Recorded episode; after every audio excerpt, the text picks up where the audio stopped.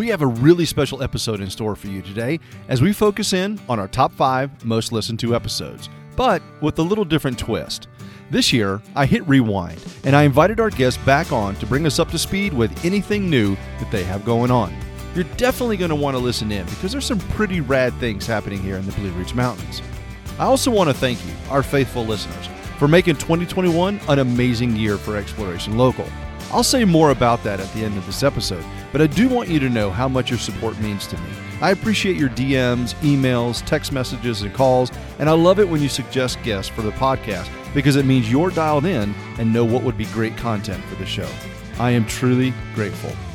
This episode is going to mark the end of 2021, but I'll be back in late January to kick off 2022, and I cannot wait for you to hear the episodes we have lined up for next year. But for now, let's get the top five countdown underway.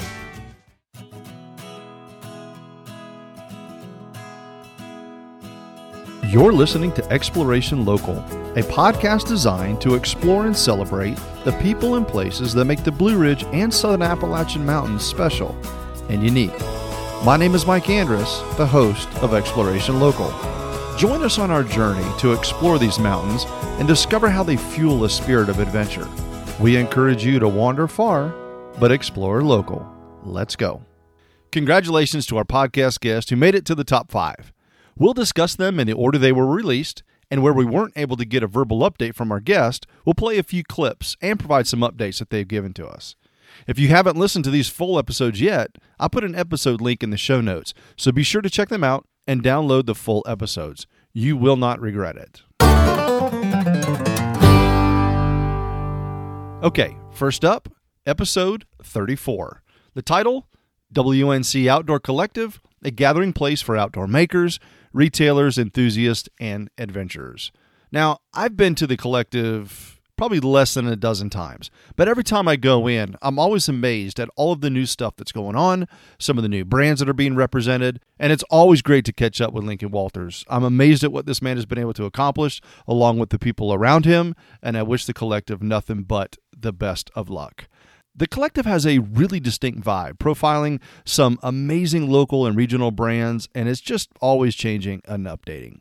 Let's listen in. Well, this is awesome. I am back here with Lincoln Walters. Obviously, he's in this podcast, so he is one of the top five most listened to episodes.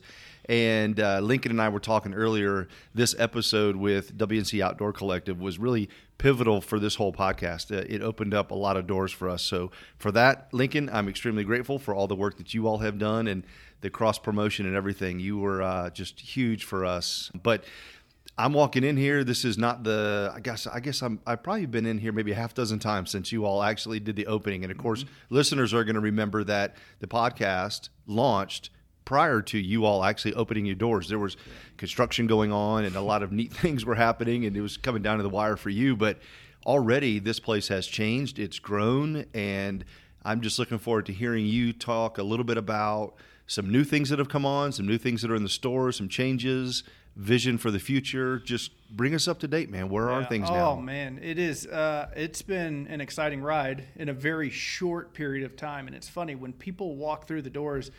It's, it's oftentimes it's as if uh, they feel like this place has been open for a long time, and and you know they say we've never we never knew that you were here. You know how long have y'all been around? And you know we tell them since this past April, and they're just shocked. And so. Um, but at the end of it all, even in a very short period of time, I'm just grateful people come through the doors. Yeah, you know, because you're you're always you never know when you step out in that next venture and you kind of step into that, and there's a lot of faith and belief in what you're going to do, but you never know until you actually officially open up. And but people have shown up, and so it's been it's been great. What have been some of the surprises that you've had along the way? Maybe it's how far somebody's traveled to be here or just popping in. What are some of the surprises? Yeah. Well, uh, funny enough, and as we were talking just before the podcast, we had a. Um, uh, a guy reach out before we even opened, uh, following up on the podcast from the podcast.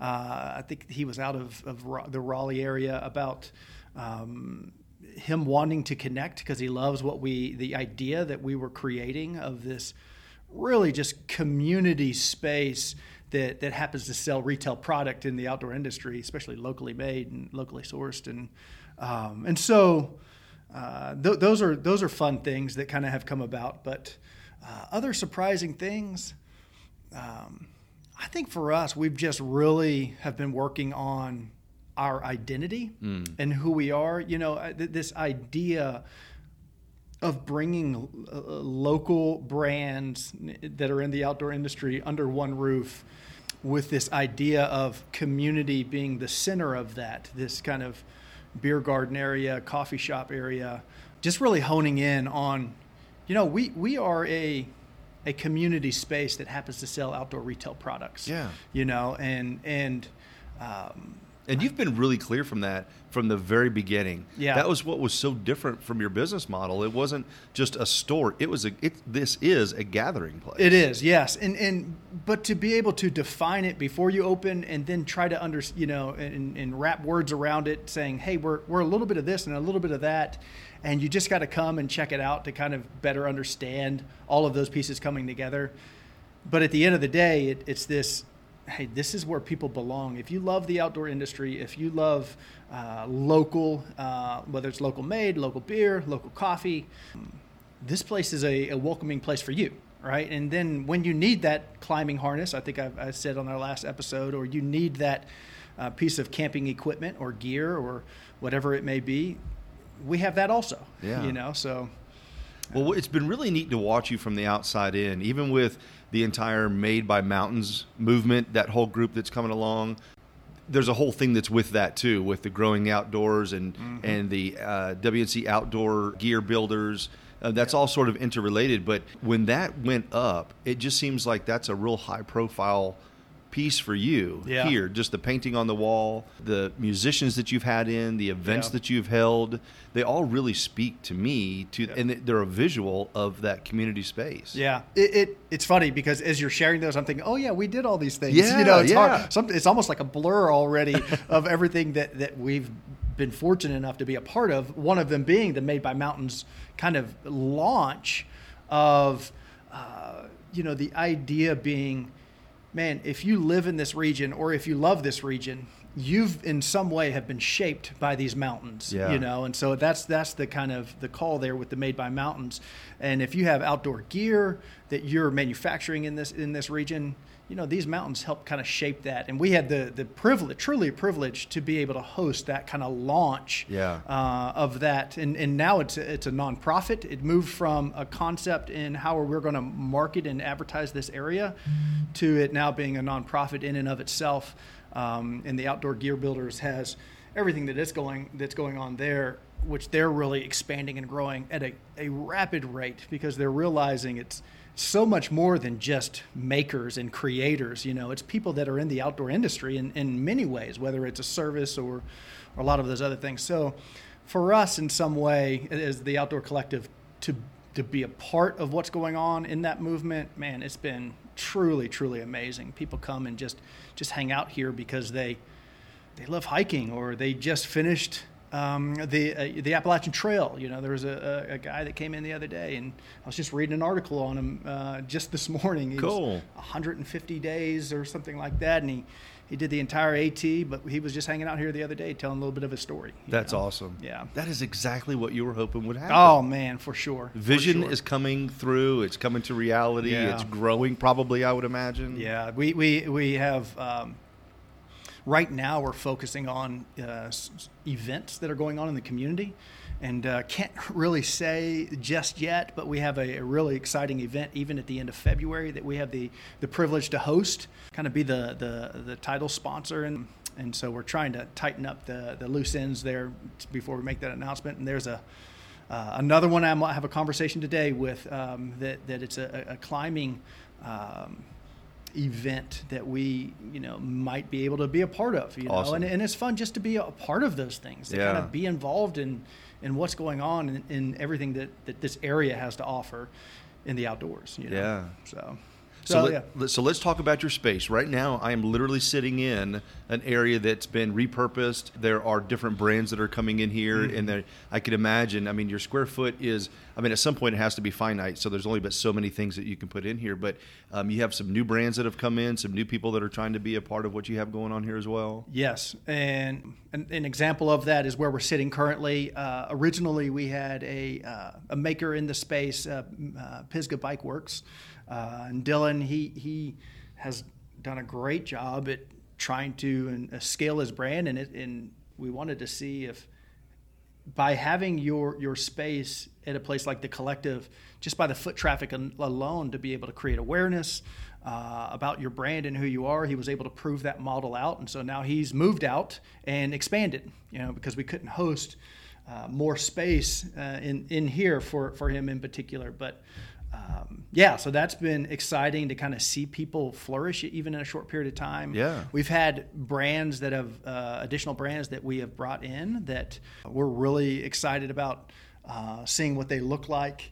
And as we grow, we're growing in the memberships. Uh, memberships are, are people that we invite into the collective that are a maker or a local brand or a regional brand for that matter that that we bring in. So uh, we talked about some of the things that were surprises to you along the way, but what are some of the things that, besides the community that was being built here, or you hope to be built here, what are some of the other things that have really, from your vision, have come to fruition here, Lincoln?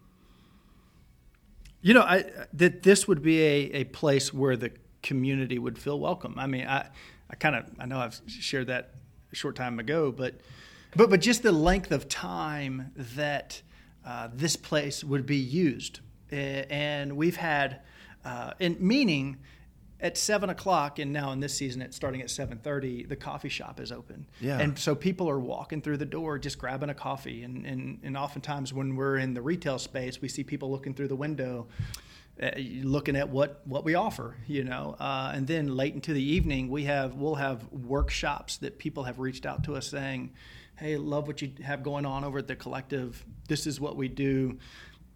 Would it be a space that that could fit that workshop that clinic that event? And so um, or we'll have i didn't realize how uh, just the live music in and of itself you know the the attraction that that brings for people to come. And uh, again it just be a place of, of community for people. Um, another surprising thing uh, the amount of families that come through the door you know I, I, I didn't know what to expect as far as the exact demographic or audience. But on a, a Thursday, Friday, Saturday evening or, or afternoon, um, there would be families that would come in and, you know, the kids are kind of hanging out, playing around while the, the, the parents are having a beer and, and hanging out with their friends. And uh, it's just been a neat space to see a broader audience than maybe what I had thought was Yeah, going to come. yeah. And so um, that that's really been neat to see and witness. Well, that's awesome. Yeah. Well, uh, again, and I just thanks for your time. And it, it's so good to be back here in the space with you. I Yeah, know you guys are getting back. ready to open, so Yeah. we'll probably have to wrap it up here. But again, kudos to you. I, am going to give a shameless plug here. It- you know, if you are in the outdoor industry and you're a maker or a creator, uh, and you think uh, your product or service might fit at the collective, man, reach out. That that would be amazing. A- a- and or even if you're a, an awesome band and you want to, you're interested in doing a gig or something, we want to be a place that, that just welcomes people. So, um, yeah, reach out to us. Good, good stuff. Well, Lincoln, all the best to you. All the best to WNC Outdoor Collective and Thanks, what you're Thank you. doing. We're all reaping the benefit of. Oh, thanks, man. It's been good. It's been good. If you haven't had a chance to visit the collective yet, definitely plan a trip the next time you're in Black Mountain. It's the kind of place that has to be experienced, not just visited. Plus, who doesn't enjoy spending time in Black Mountain? All right, next up, episode 36. The title Something in the Saluda Air Fills the Heart and Soul.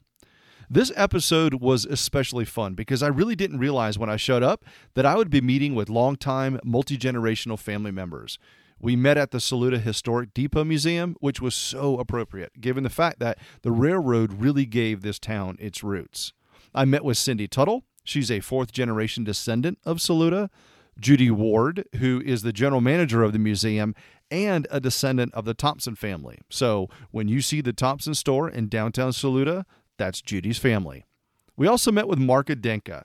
She is the daughter of Dr. George A. Jones. He's a Saluda native and the founder of the Henderson County Historic Society. Initially, the town began to uh, slowly build to meet the needs of the railroad workers. Okay. And then when the um, train actually did make it up the grade and the tourists, the um, low country folks started coming up, then they needed to meet their needs. And then that's when the boom of the inns and boarding ho- houses began. Okay. And at one time, Saluda had well over 30 inns and boarding houses. Wow. Which for this small area, that that's, That's a lot. lot. Unfortunately, we lost a lot of them during the Great Depression. Um, of course, rumor has it, it they were burned for insurance money. Oh, boy. But there are a few still standing, and but they're uh, most of them are private residences now. Much of the charm of this little town is its connection to its past. I think the town em- embraces its history. I mm-hmm. know it embraces its history. You can't walk down Main Street and not feel like you're walking down the street with someone from the 1800s. Mm. I mean, it just feel you feel. I know Martha can probably agree with this. You feel your ancestors here. Wow, that's a good way to put it. You feel it. Uh, They're here, and I mean, I feel like I come home. Something in the Saluda air fills the heart and soul. What a perfect title for this episode. Judy Ward does a great job explaining why this is so true. And I just want to share this too. Talking about Saluda and the pa- and how the slow pace is and how you feel so safe here.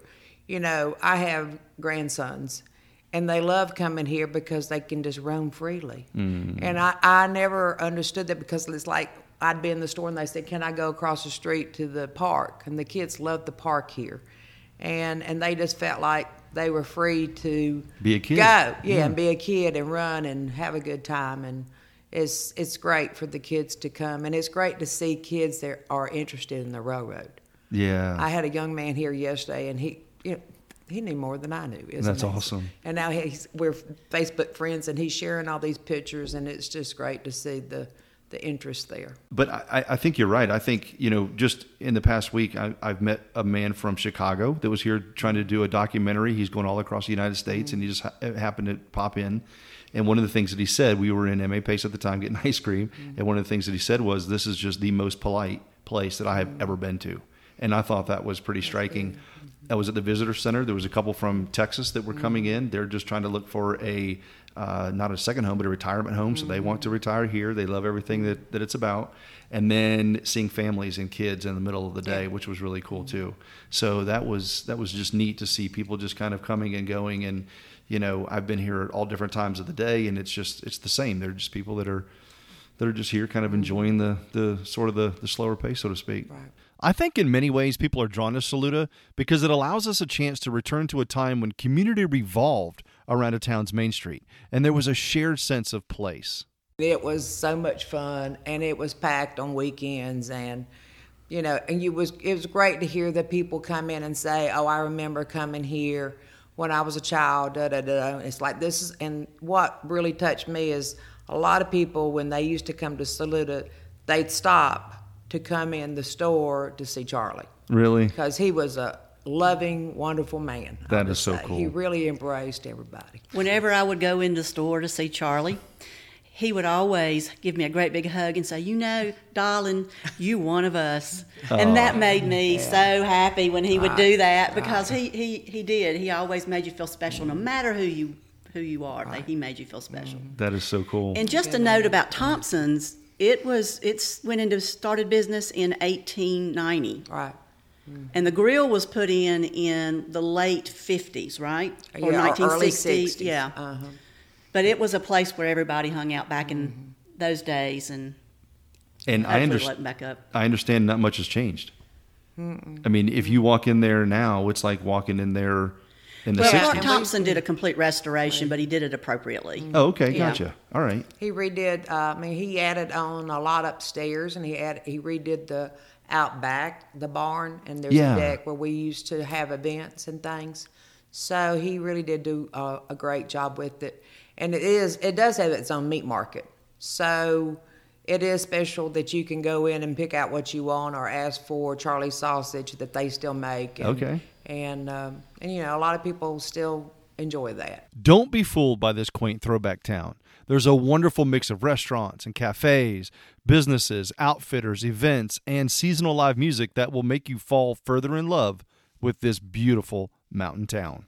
So Saluda, when when it comes to live music, Saluda really, you know, is to be a, such a small town offers a wide variety. I mean, it's a great place to come in for entertainment. Yeah. And probably back five or six years ago, Kathy Jackson and I decided we needed to promote some outdoor music too.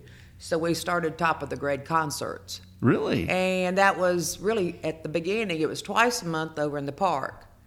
Then we kind of backed off and it's once a month. Okay. But great to have these uh, bands come and play, and people just enjoy, of course, being outside. They bring their chairs, their our picnics, and we just have a good time in the park.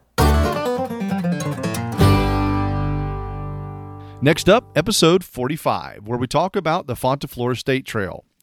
This episode started out long before it was a recorded interview. It started out as a bit of a scavenger hunt, really, collecting clues along the journey of finding an elusive trail system. It started out at Kitsbow in downtown Old Fort, and it continued for another hour before I just finally gave up. It would be another few weeks before I could pursue it, but it always was intriguing to me.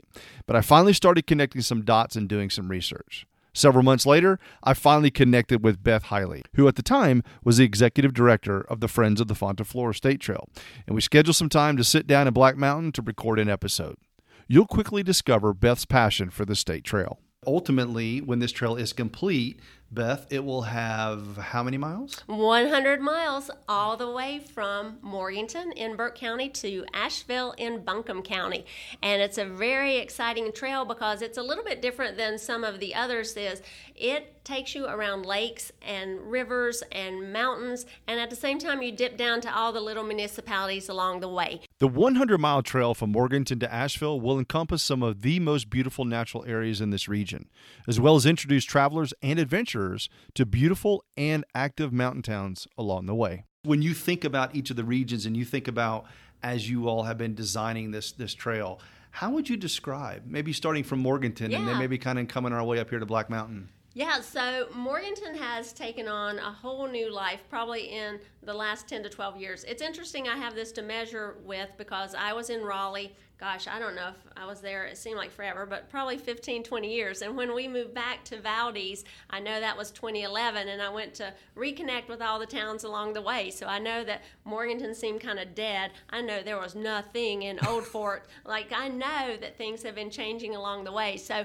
now some people will call Morganton a little Asheville. I don't know if they like that idea or not, but it's really an up and coming hip town with Yes. three or four breweries and so many nice places to eat. And with the trail coming through, the North Carolina School of Science and Math going there, there's just a lot of activity, but still not. Um, big city is still quaint and nice community where everybody knows each other and just a lot going on there. So Morganton is kind of, I guess, a good medium-sized town. So I would start there with your downtown, and then we're coming around Lake James. Lake James is split across two counties, so it's part Burke County and it is part um, McDowell County, and um, so both places are claiming that, and there's plenty of um, camping and houses and Lake James State Park there, and just it's just a beautiful, beautiful, pristine lake there. Up, I left out Glen Alpine along the way. They just have about a thousand people, and they're trying to reinvent themselves right now. They've had a lot of industry leave. Um, they have one section of downtown where they had a restaurant, they had an ice cream shop, they have a great outfitters there with Appalachian Mountain Sports. But during COVID, they've lost their ice cream and lost their restaurant, and they're just kind of fizzling out. And they're seeing the trail as a way to bring people back in. Absolutely. So technically, the Fontaflora State Trail won't go into um, Glen Alpine's downtown. It'll be one mile away. Okay. So I'm working with Glen Alpine to look at some grants and look at some opportunities to plan trail from their downtown to Fontaflora State Trail where there's um, kayak put in access. Nice. So that's called watermill access. So they may not be right on the trail, but that one mile close, and we'll have a connector to them and support them and promote them. And they're hoping to kind of bounce back with this trail or have it breathe life into them. And that's like all the different um, municipalities along the diff- the way have a different goal. So Yeah. they want people to come to their community and they want to be a trailhead. Coming on up the road to Marion and their Bigfoot Festival, we have been so lucky to work with Marion because they have a Trails Association, McDowell Trails Association, who has been extremely active, and they partner with McDowell County and the city of Marion and have their respect to help plan their trails and help talk to DOT about trails. And um, so having them already on the ground and already have the respect of the local governments has been a huge boost. So they help with Point Lookout. They were helping connect the two um, Marion Greenways where they're going to have to go across 70. So that's been um, a big boost there. And Marion has really grown just in the last year that I've been fumbling around and finding my way because we have our post office box there and the McDowell chamber is kind of my office away from home. So much going on. Oh my goodness. And then it, this is kind of combined with Old Fort. And I can't believe we hadn't even talked about this yet is um, McDowell Technical Community College. Oh, that's right, with the whole trail building. Oh my gosh, Absolutely. they have the trail building class now, and maybe you'll talk about that with the G5 folks. But that's been a great asset, and I took the class in March. I was in their very first class that Cool. they have of trail maintenance, but I had been doing um, trail maintenance and stuff before, but I thought it would be a good primer to get in there and see what other folks could learn and promote that. So that's going on, but the cool thing is that class is going to move to downtown Old Fort. Oh, so no, that's yeah. the next Awesome. one down the line. They got a grant to um, take up space in a building in downtown Old Fort, an eight hundred thousand dollar grant to have the trails class there and some other continuing education type classes. So Old Fort, when I was saying we moved back to this area ten or twelve years ago, we went to see the geyser and see Catawba Falls. And like there was nothing to eat at except Hardee's. Right. So we ate at Hardee's. And now when you go, they got one brewery, one on the way, many places to eat, and just so much activity going Yeah. on. It's amazing what this trail, not just Fonta Flora, but the U.S. Forest System trails, and just bringing in, um, I don't know, just some things going right all at the right time for them to make them a big hub. And then, as you said, you're at Point Lookout, where that is a paved greenway right now, all the way up to Ridgecrest, and we'll get to Black Mountain. And Black Mountain has the one mile um, River Oak Trail that we talked about.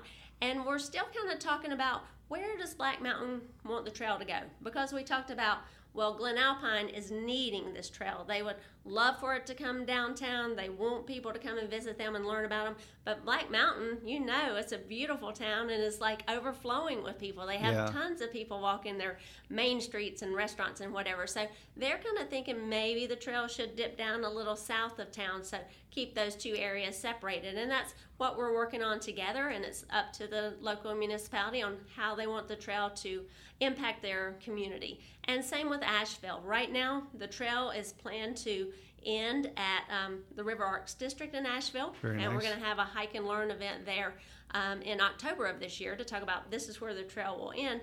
But Asheville has plenty of visitors right now. They have plenty of tourism. They are wanting to make sure they are taking care of their citizens. So for them, when we talk about Fonta Flora State Trail and talk about the route, we want to make sure those who live there are benefiting and Yeah. that they're not being overwhelmed by more people just coming to get on a trail there.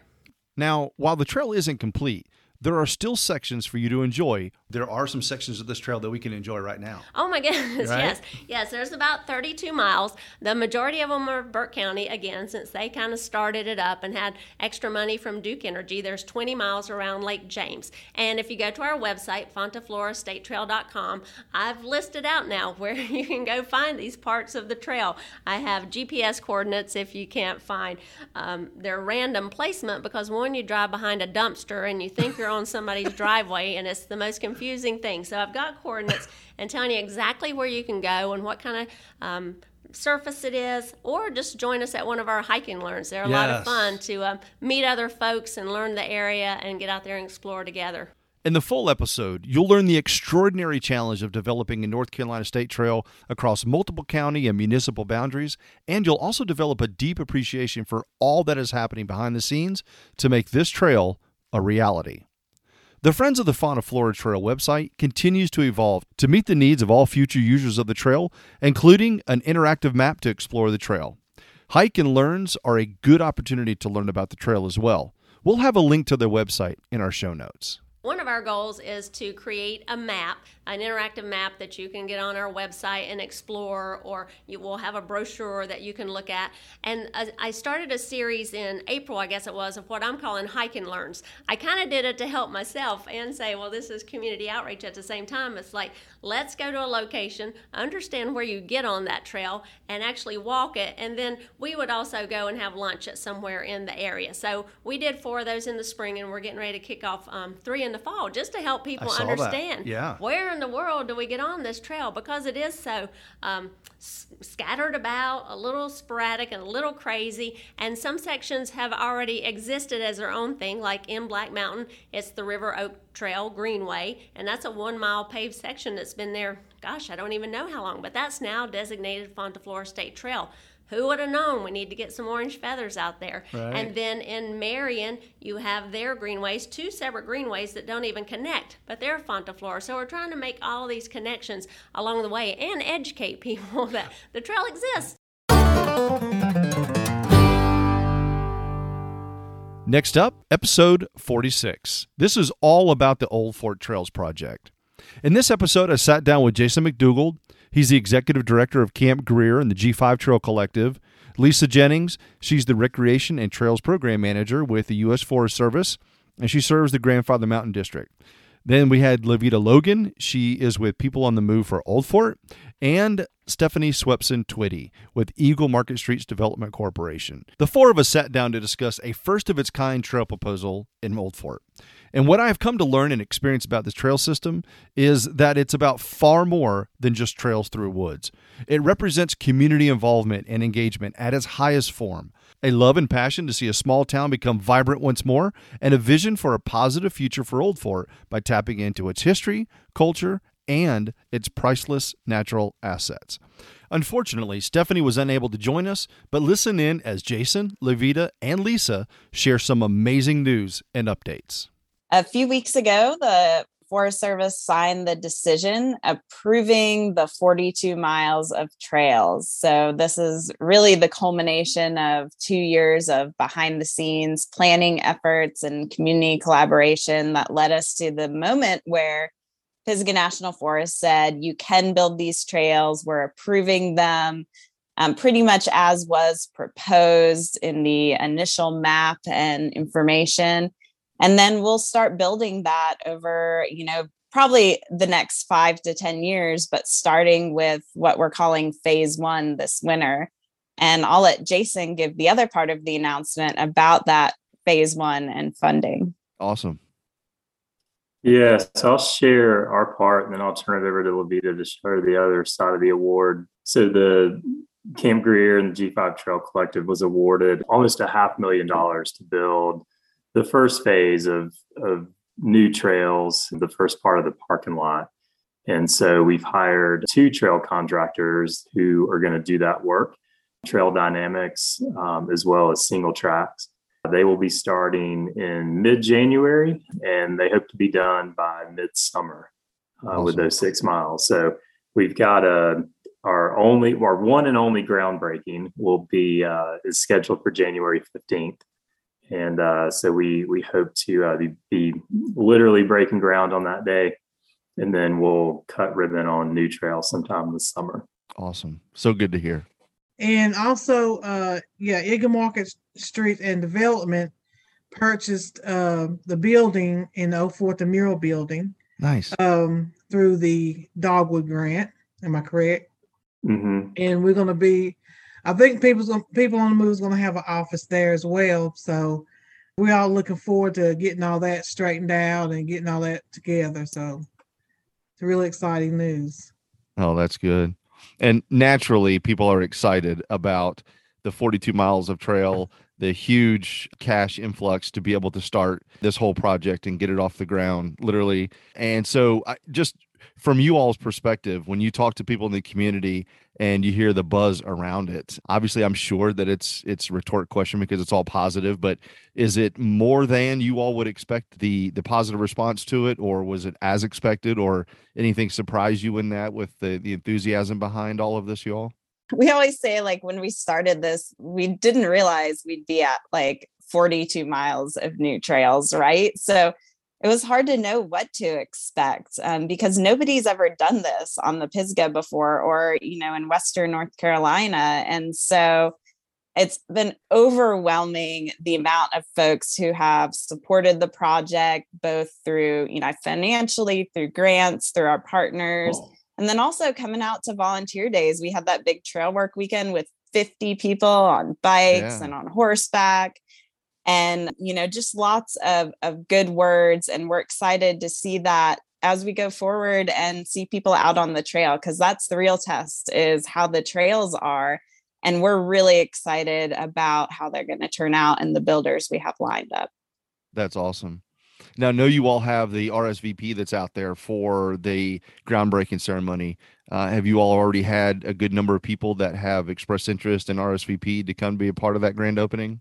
Yeah, I think so. I, I know it's on Facebook and it's also been getting some Instagram shares, but I, you know, I, I don't have the the numbers right right in my head. Um, but just based on kind of the alerts that I see come on my phone, it seems like it's getting out there pretty well.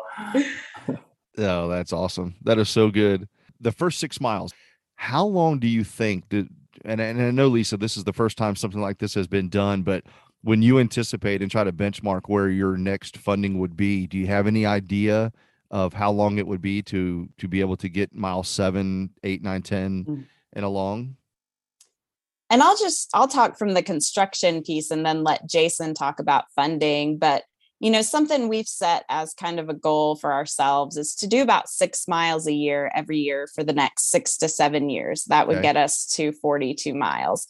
And from a, um, you know, what we can reasonably build on the ground with our local trail builders and what we can manage to make sure that they're top notch trails, that that feels pretty good from where we're sitting. And we're working to prioritize that so we're one step ahead. Um, but a big key piece is the funding. So not everything's funded yet. And um, Jason can talk about that. Yeah, so you know, like Lavita mentioned, we we applied kind of in two separate tracks. You know, Camp Greer and G5 applied for the trail funding, and then Stephanie and Eagle Market Street applied for the the funding to purchase the building, um, which will be a, a business incubator um, for the community.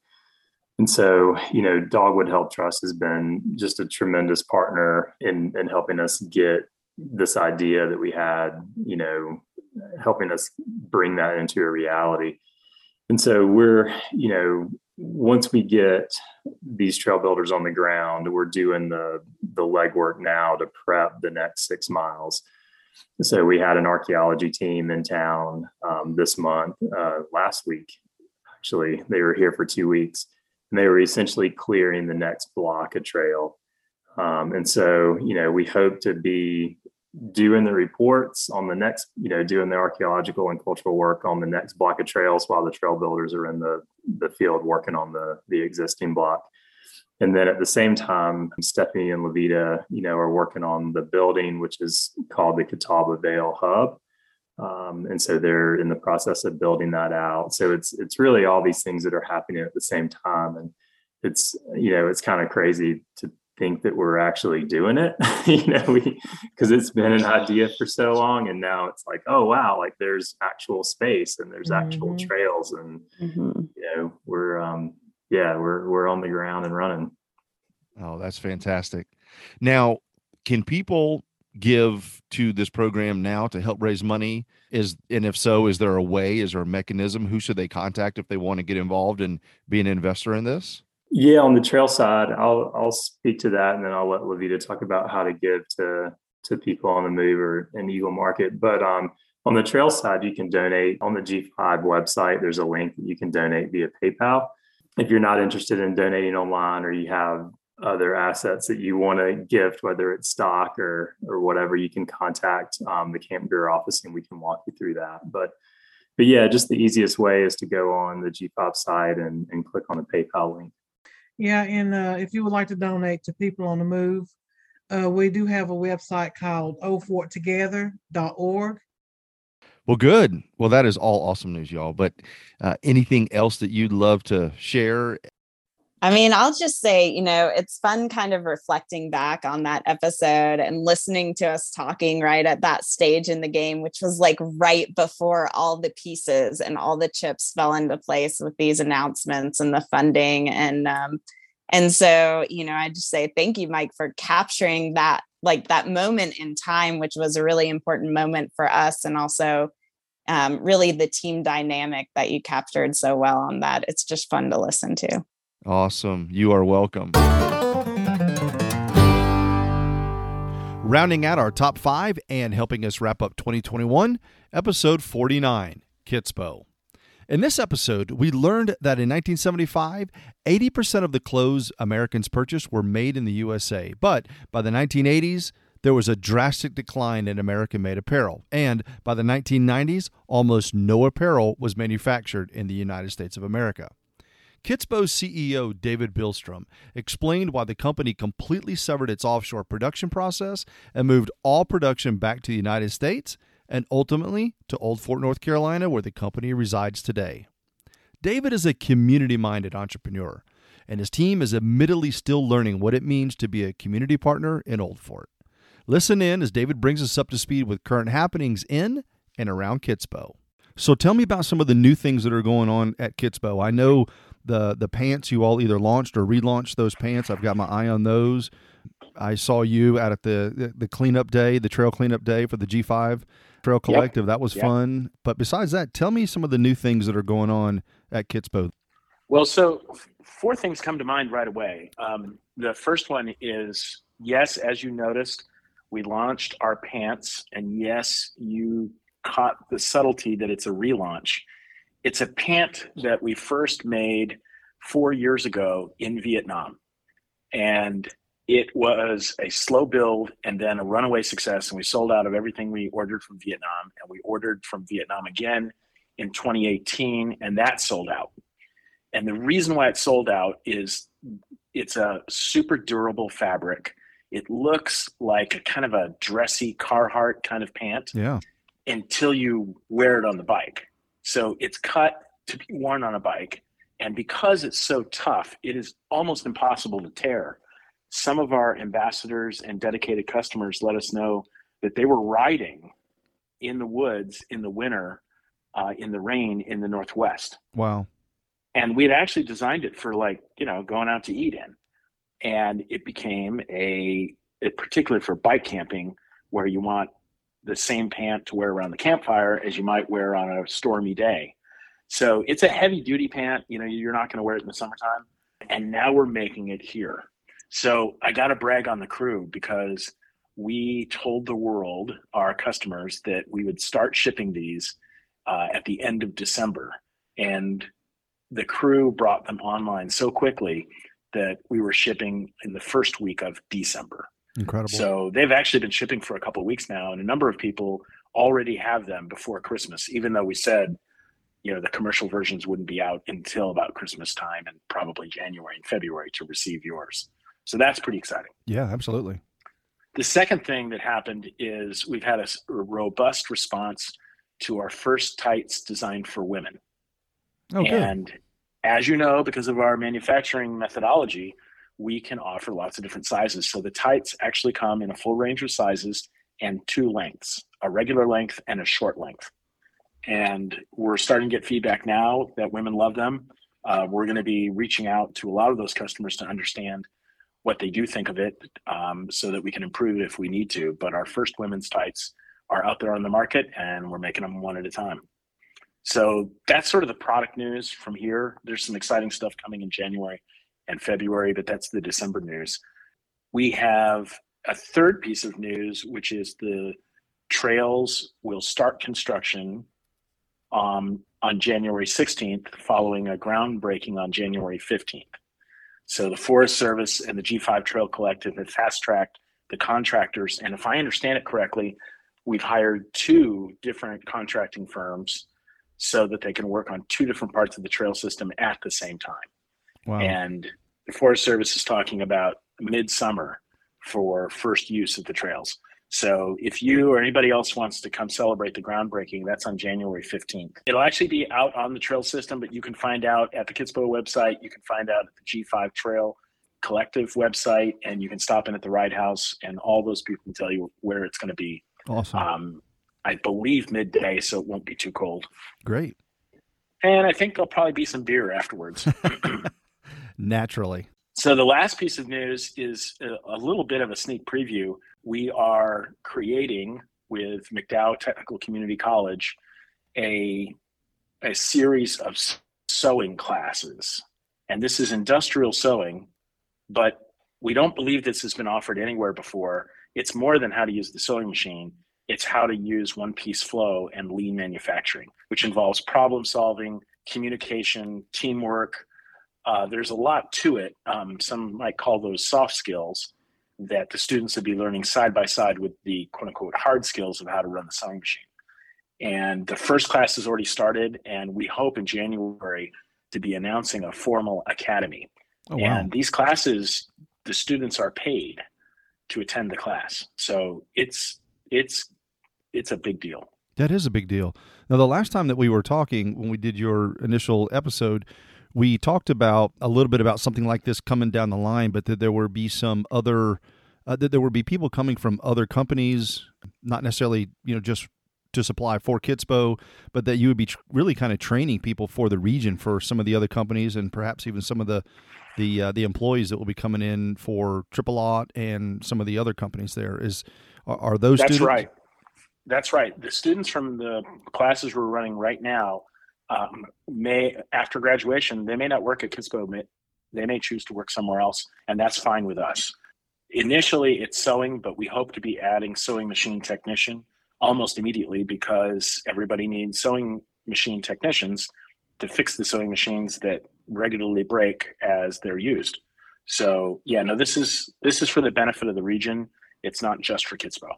Fantastic. The last time we were talking too, we kind of talked a little bit about the the push to make sure that those people who are working here, the people who would be doing the sewing, the people who would be working um, even in some service industries, especially as it relates to your area, we talked about affordable housing. And I didn't know if there was anything along those fronts um, that have developed since, any conversations.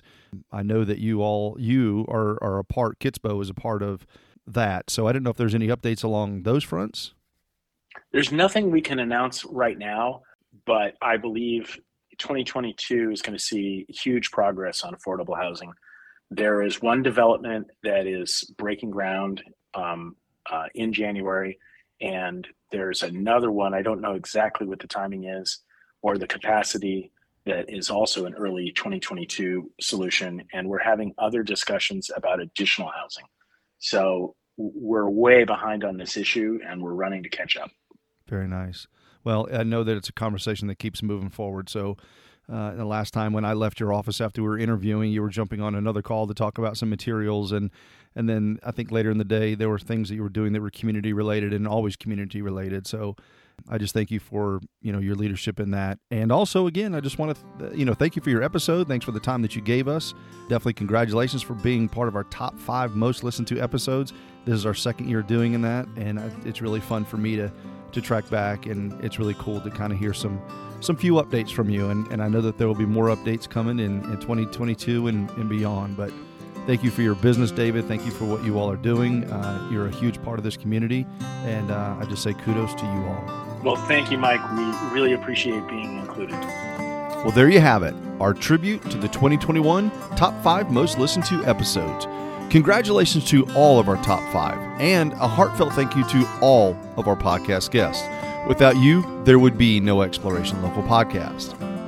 I also want to again express my appreciation to you, our listeners. The show experienced over a 200% increase in listenership from 2020 to 2021, and the latest check showed we are now being listened to in nearly 1,000 U.S. cities and 37 countries and territories.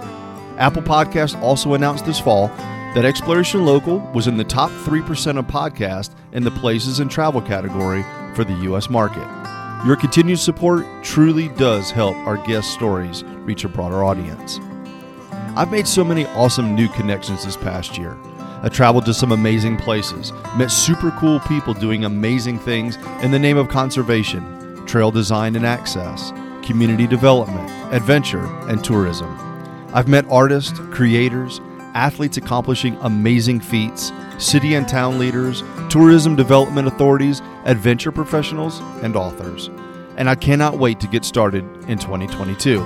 It's already shaping up to be a year full of great episodes highlighting the amazing places and people that fuel a sense of adventure and exploration in these beautiful mountains. I am blessed beyond measure to call the Blue Ridge Mountains home. And every day is a reminder of just how lucky we are to have so many incredible natural assets to explore and discover. There truly is a lifetime worth of places to explore, whether it's rivers, streams, and lakes, trails, or mountain towns and businesses. There are also people creating change, authors who guide us to their favorite places, and athletes who call this area home and train here because of our unparalleled access to so many great places to hone their craft, as well as amazing outdoor companies. I look forward to continuing to tell their stories in 2022 and beyond. That's a wrap on 2021. Until we meet again, I encourage you to wander far, but explore local.